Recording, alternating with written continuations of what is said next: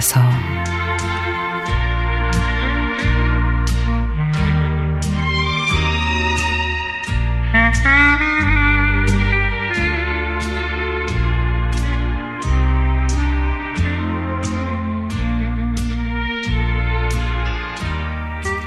우리 센터는 도심에서 상당히 떨어진 공장지대 옆에 있습니다. 교통은 좀 불편하지만 그래도 옆에는 야트막한 언덕이 있습니다.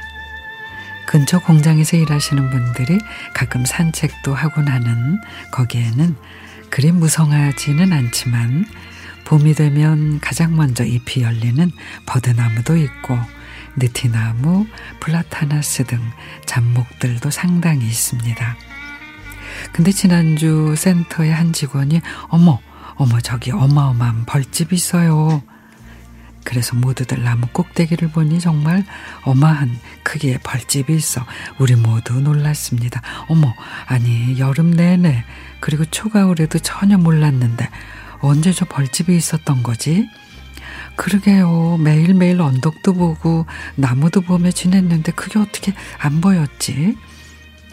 우리 직원들은 놀랍기도 하고 무섭기도 하고 벌집 주위를 날아다니는 벌들이 혹시라도 우리들을 공격할까 걱정도 돼서 바로 119에 신고를 했습니다. 곧바로 도착한 소방서 직원분들은 상태를 살펴보더니 우리가 저 벌집을 물대포로 처리하면 되는데 그러면 집을 잃은 일부 벌들이 사람들을 공격할 수 있지요. 지금은 번식기도 아니고 지금까지 사람들에게 별 피해를 입히지 않았으니 일단은 놓아두는 게 좋을 것 같습니다. 그래서 일단 그냥 놓아두기로 했습니다.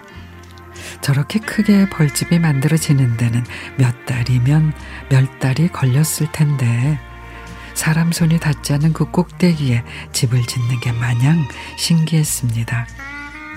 이 이야기를 제가 소통하는 단톡방에 올렸더니 수십 년 서점을 하는 시골 출신 후배가 이럽니다.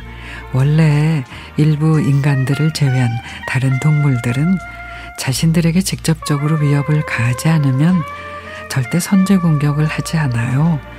일부러 자기들도 외부와의 차단을 위해서 그렇게 높은 곳에 거처를 마련한 것이니 좀 더 지켜보는 것도 좋을 것 같아요. 그럽니다. 그래요. 우리 인간들은 자기들의 이익을 위해 다른 동식물이나 어떤 대상들을 그야말로 마구마구 손상하곤 하지요. 벌들아, 우리도 그냥 지켜볼 테니 너희들도 그 꼭대기에서 조용히 잘 살기를 바래.